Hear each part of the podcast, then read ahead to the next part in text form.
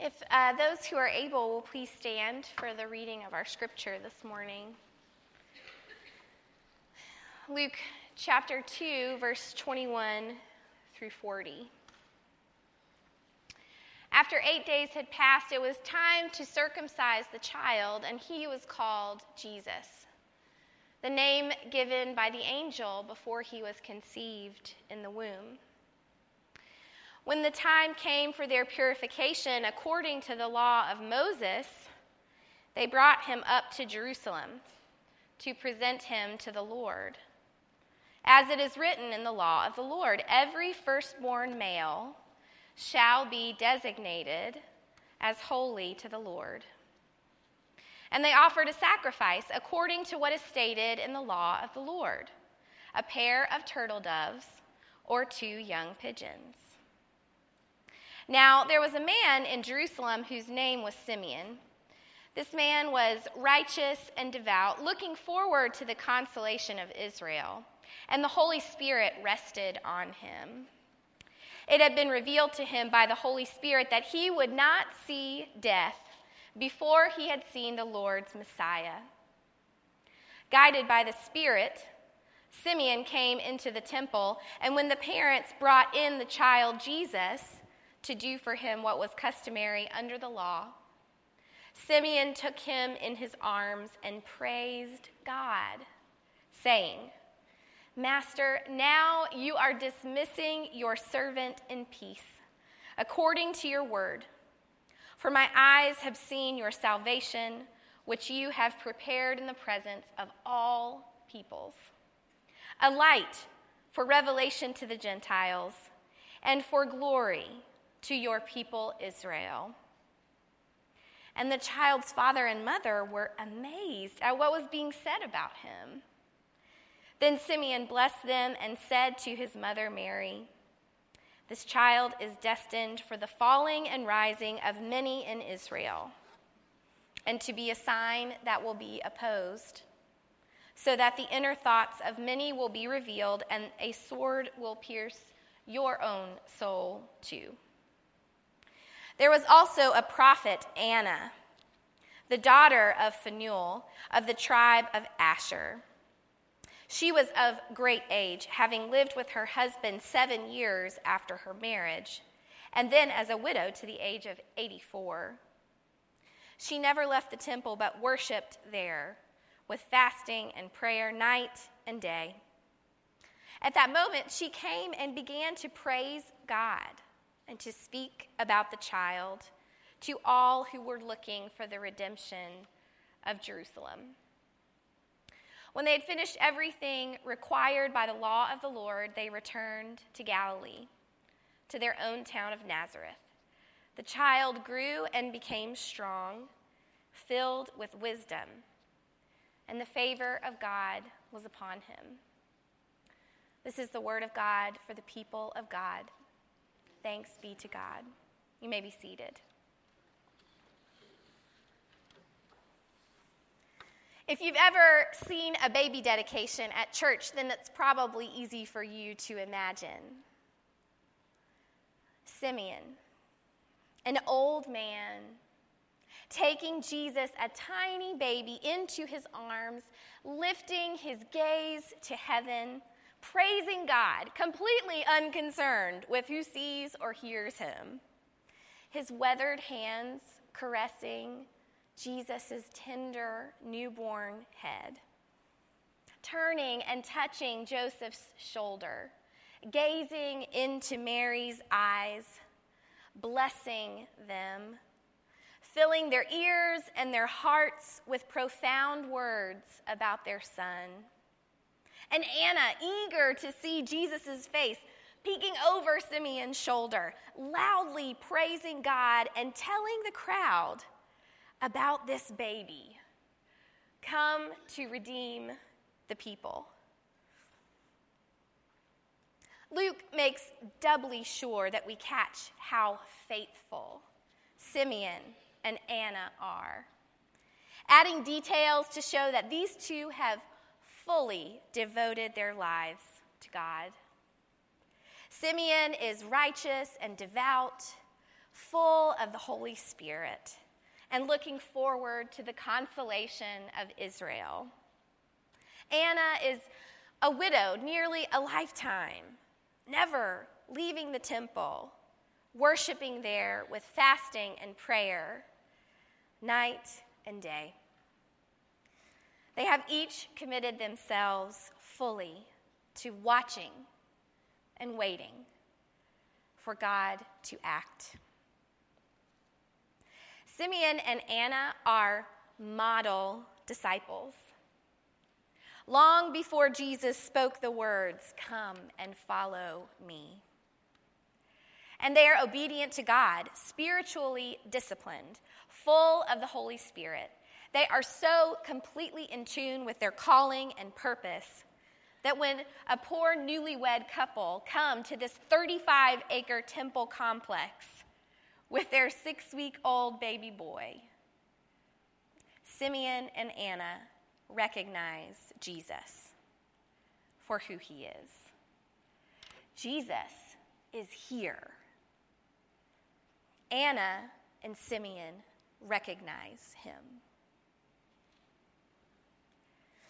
We are so familiar with the images and characters in the Christmas story. Even very young children can spot images of baby Jesus, the shepherds, the angels, and identify them. If we drive two blocks from the church in either direction this time of year, we can find more than one nativity scene in a store window or in a person's yard. Those plastic light up yard art nativity figures that have been so nicely molded and painted and glossed over. It is easy for us to lose touch with the significance of the way Jesus came into the world and the significance of the faithful people who were able to receive him when I started seminary, I took a church history class my first semester. It was nearly the end of me, but here I am.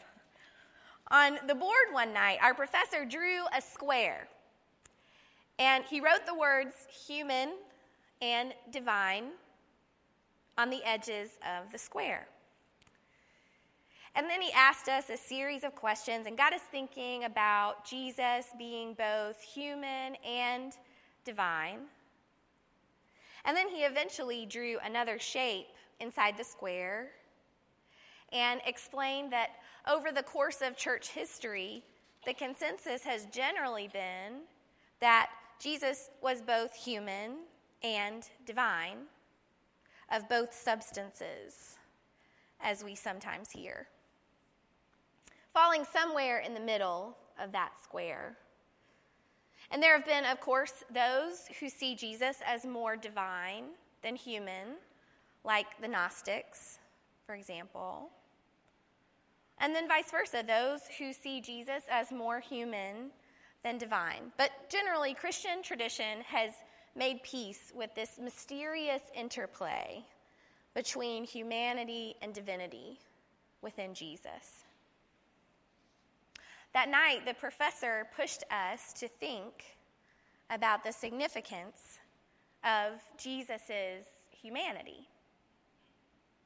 And he explained that the heavy focus of the early church was on proving Jesus' divinity.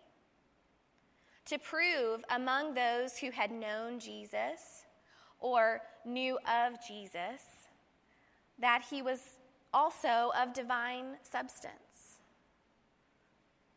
That's why Matthew's gospel, for example, goes to such great effort to explain and justify how and why Jesus is truly the Son of God. And so, my professor said, if the great challenge for the early church was to establish Jesus' divinity, then the great challenge of our age is to establish within ourselves an understanding of Jesus as human.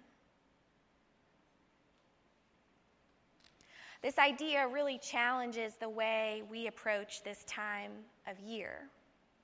Because it's easy for us to sort of gloss over the first two chapters in Luke's gospel without really stopping to think about the dynamics of what's going on. Jesus was a baby, a helpless, needy, vulnerable newborn. And he was not born in the newly remodeled wing of a state of the art birth center with hardwood finished floors and 20 by 20 rooms with plush furniture and a four piece ensuite. Jesus was born into an insignificant family of meager means at a time when life was fraught with uncertainty and brutality. So, when we look at Jesus through this lens, and when we take seriously our Christian tradition that Jesus was also of human substance, we just have to stop and scratch our heads for a minute. A baby of such humble origins became an influential teacher and prophet and healer and is living through us today.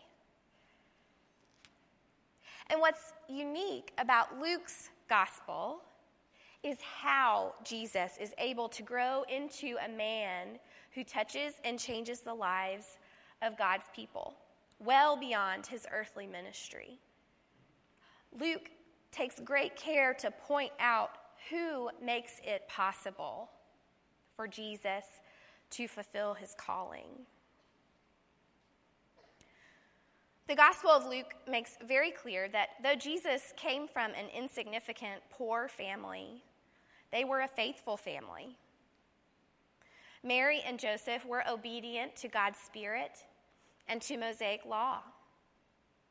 When Mary hears the news that she's unexpectedly pregnant, she responds with a song of praise. The couple who struggled to make it to Bethlehem for the census bears the physical and financial toll of traveling yet again to Jerusalem with a newborn to fulfill the Mosaic law of purification and dedication. Mary and Joseph are poor. And they are also, according to Luke's gospel, the foundation upon which Jesus' faith and ministry will be built. Luke's gospel gives this special importance to the people who recognize the significance of Jesus around the time of his birth in a way that's different from all of the other gospels. These people were Mary and Joseph, Anna and Simeon. Jesus, according to Luke's gospel, becomes the Savior of the world through this spiritual obedience of those who are aware enough to recognize him long before anyone else saw anything significant about Jesus. Yesterday, I was in Lowe's looking through after Christmas deals, and I had a very brief conversation with a store employee. He came up and he was just kind of standing next to me working and didn't look at me. And he said, It's hard to believe it's over. Talking about Christmas. It just sort of came and went. Kind of anticlimactic, you know? I found his words to be kind of sad. But true about the way our culture at large relates to Christmas. Another round of parties and presents and food and frenzy, and to what end? I think this time of year in particular, meaninglessness and purposelessness press in around people. And the holidays do truly come and go without consequence for many people. Lurking in the shadows of our 21st century prosperous and productive culture are pervasive emptiness and poverty of spirit. I recently came across this book by Dr. James Martin out of Oxford University. And before he died in 2013, he devoted all of his professional life to the field of technology and its impact on the future. And he published this book in 2007 called The Meaning of the 21st Century A Vital Blueprint for Ensuring Our Future. He outlines what he sees as the great challenges of the 21st century. And his list includes things that we're hearing about a lot these days saving the planet, confronting poverty, dealing with terrorism. Last on his list is a need to bridge the skills and wisdom gap. Here's what he has to say about that. A serious problem right now is the gap between our skill and our wisdom. Science and technology are accelerating furiously, but wisdom is not. Today, deep reflection about our future circumstances is eclipsed by the rush to build faster, cheaper, smarter, more efficient gadgets that will increase corporate profits. The skill wisdom gap is enlarged because skills are what offer the ways to get wealthy. Society's best brains are saturated with immediate issues that become ever more complex rather than reflecting on why we are doing this and what the long term consequences will be.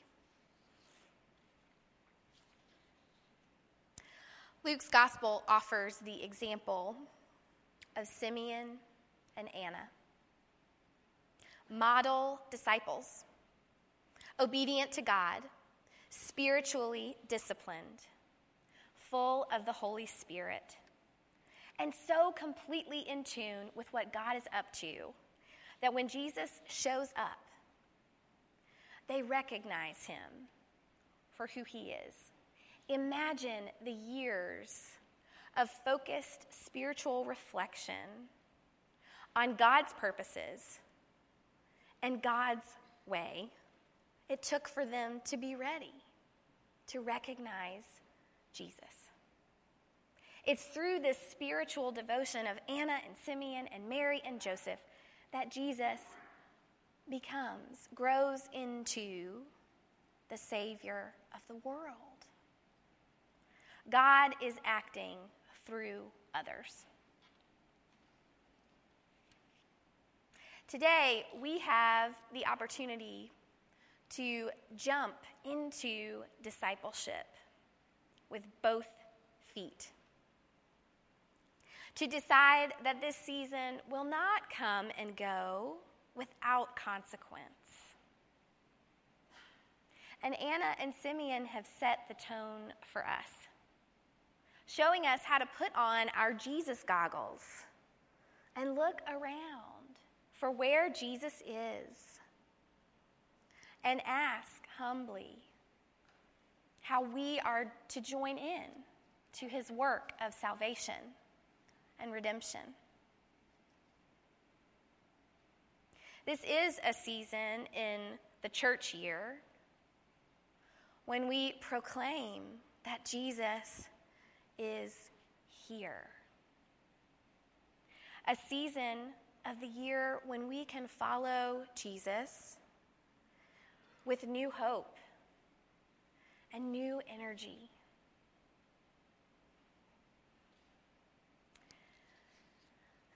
Over the last little while, as I have thought and prayed about where Jesus is, where the presence of Christ is calling for love in action.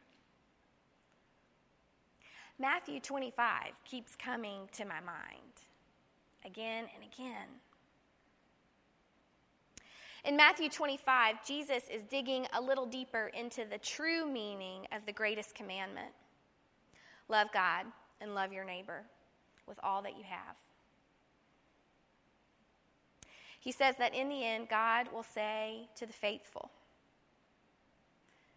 I was hungry, and you fed me. I was thirsty, and you gave me a drink. I was homeless, and you gave me a room. I was shivering, and you gave me clothes. I was sick, and you stopped to visit. I was in prison, and you came to me. Whenever you did one of these things to someone overlooked or ignored, that was me. You did it to me. Jesus is here. May God give us the eyes to recognize him.